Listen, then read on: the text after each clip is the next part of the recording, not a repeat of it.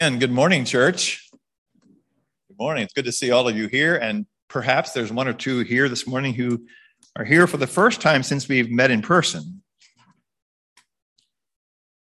I open with a prayer from Richard Rohr, pastor, spiritual director from New Mexico.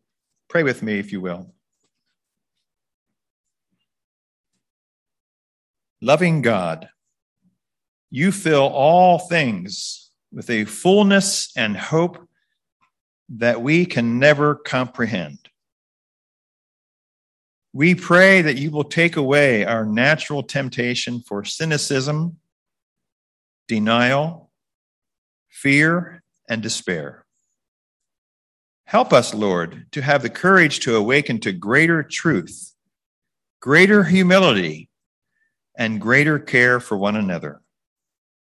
And may we place our hope in what matters and what lasts, trusting in your eternal presence and love. Amen. A cat has nine lives.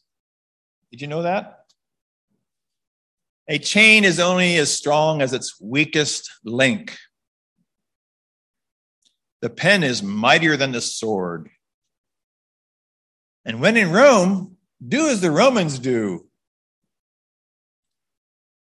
And one from the Lancaster paper on Friday from a Russian proverb a kind word is like a spring day. And one from my home, as I was told, if you keep your eyes crossed, they'll stay that way.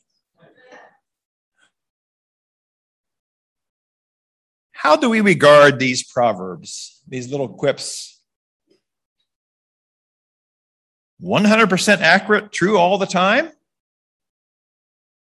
Like laws to be obeyed or broken? I hope we can agree that that is not their intent. And so, if not, then what?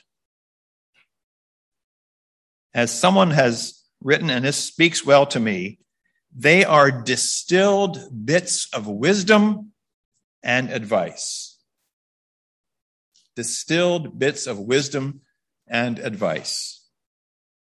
So, with that in mind, we turn to the Bible Proverbs. And like other Proverbs, they are observations of wisdom for a given time or moment. And some seem downright contradictory. For example, in Proverbs 26, verse 4, do not answer foolish people according to their folly, or you yourself will become just like them. Makes sense, doesn't it? The very next verse, listen to this. Answer a foolish person according to their folly, or otherwise they will be wise in their own eyes.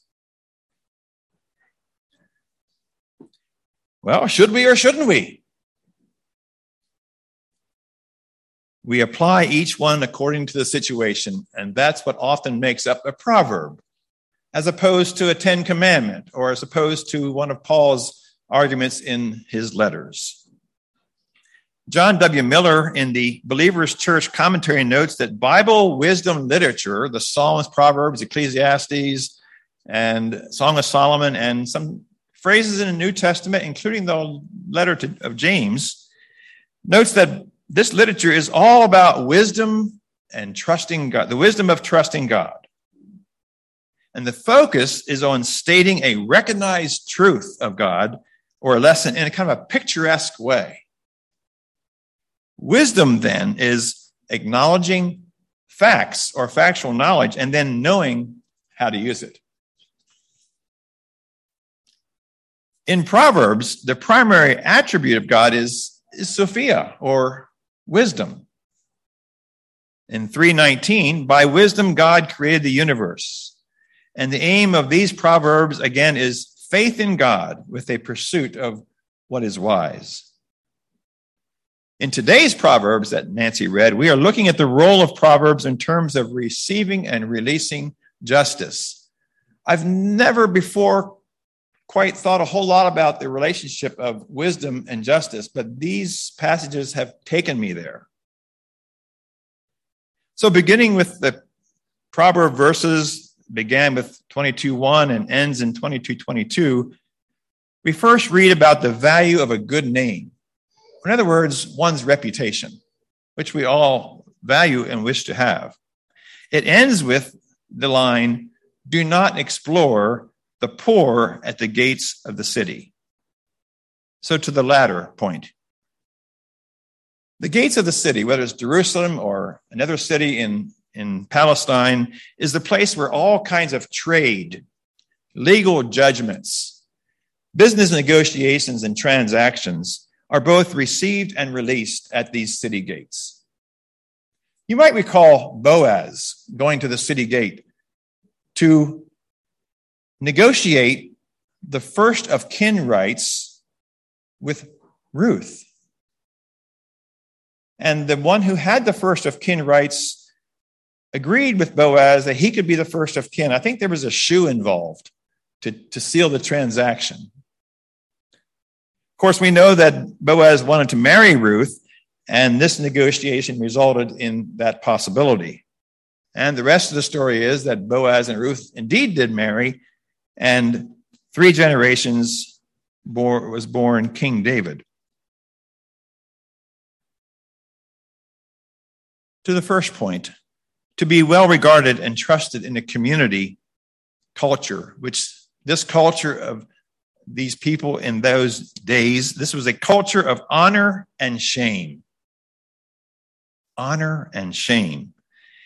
And exploiting the poor, exploiting the poor is not only unjust at the city gates, it is unwise.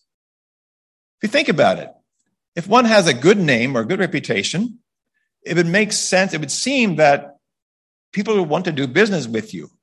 And the opposite would also be true. It is not only the right thing to do to receive and release justice, it is the wise things to do for one's business, for one's reputation, and for the sake of the poor. As we heard in the children's time, who have this in common the Lord is the maker of them all. So, just as in ancient Hebrew culture, the relationship of wisdom and justice is not always recognized or practiced today. I mean, we know that in the midst of the justice that we hear about, we know that injustice abounds, doesn't it? And one of the things that flies in the face a lot of times is the percentage often given, something like this that 99% of the wealth in the world is controlled by 1% of the people in the world, or something like that. Our son Andrew sometimes likes to make a point to those with whom he disagrees about certain things of politics or economics, he would say, Are we not better off as a nation, as a world, when the economically low people have the opportunity to improve their lot? They just need a more level playing field of opportunity. That kind of justice not only meets needs of people, it helps to improve their lives. It broadens the scope of goods and services, which helps to drive the economy when more people are able to participate in buying and selling and investing. And so I'm coming out with this that justice is not only the right aim for ourselves and for the world, it is the wise thing to do. More locally, York Central High School is curtailing curriculum by banning certain teaching materials, articles, websites, according to an op ed in yesterday's paper. And everything that's banned is from a black voice. When certain voices are banned, we all lose. We lose relationship and we lose the rainbow of voices that make up America and make up the richness of America, for the Lord God has made us all. So again, justice is not only the right thing to do, it is the wise thing to do. So let's make no mistake about the text read today Proverbs and James. Wisdom speaks her mind clearly about justice, about what is right, and shares best practices as God's wisdom. In James, the writer picks up this theme but goes on to connect the problem of favoritism. I love the pillow and the blanket thing. I really I, I caught onto that very well with the text. Yeah, I'd like to sit on that nice pillow. And the tendency James is putting out, we, we tend to do that to the good looking person with wealth or whatever. Come sit here, but we don't invite the person who is more unattractive to sit there. So James picks up on this favoritism thing and he says, he reminds people that the ultimate wisdom from Jesus is love your neighbor as yourself. How we treat others based on our perception of wealth is not only unjust, it is not wise. It directly thumbs and nose toward the wisdom of Jesus love your neighbor as yourself. And when our neighbor is seen as equal value as once as ourselves, it opens up a vast, vast network of personal, business, community, and church relationships. It builds trust and allows us to receive from others and helps us to release the prejudices within us. Barbara Holmes writes, and I quote The true and essential work of faith is to help us recognize the divine image in everyone and everything. It is to mirror things correctly, deeply, and fully until all things know who they are and when Christ calls himself the light of the world, he is not telling us to look just at him, but to look out at life with his merciful eyes. We see him so we can see like him. And if we believe that we are loved just as we are, just as we are, not as that we think we should be, and that everything else is equally loved, we unveil a cosmic reality that is life giving and a Christ like reality that affirms the goodness of all creation. End of quote.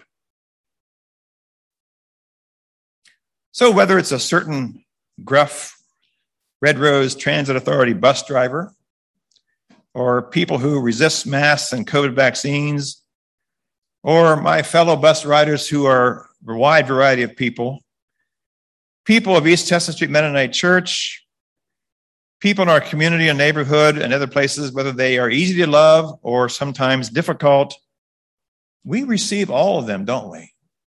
Because they, they come in our contact and we release them to God with compassion as part of God's creation.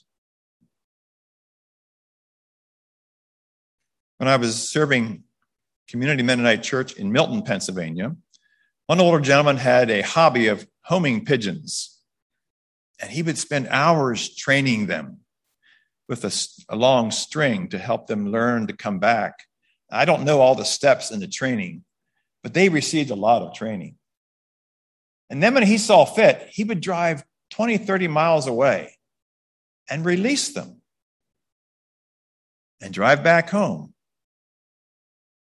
And sure enough, within, I'm not sure how much time, hours probably, they came home. But they could never do that unless they were released. And so it is with us. God calls us to release those things that we want to hold on to that are matters of justice and injustice. So we do receive things from others, and we have many occasions to do, to do so in terms of releasing justice and injustice. And doing this, what is right, I hope that we do this not because we have to, but because it is God's Sophia, wisdom for us to relate to each other in this way. It's the love we have for each other. And so, once again, justice for all of God's people is more than the right thing to do. It is the wise thing to do in God's sight and in our sight as we live with faith and do good works. Amen.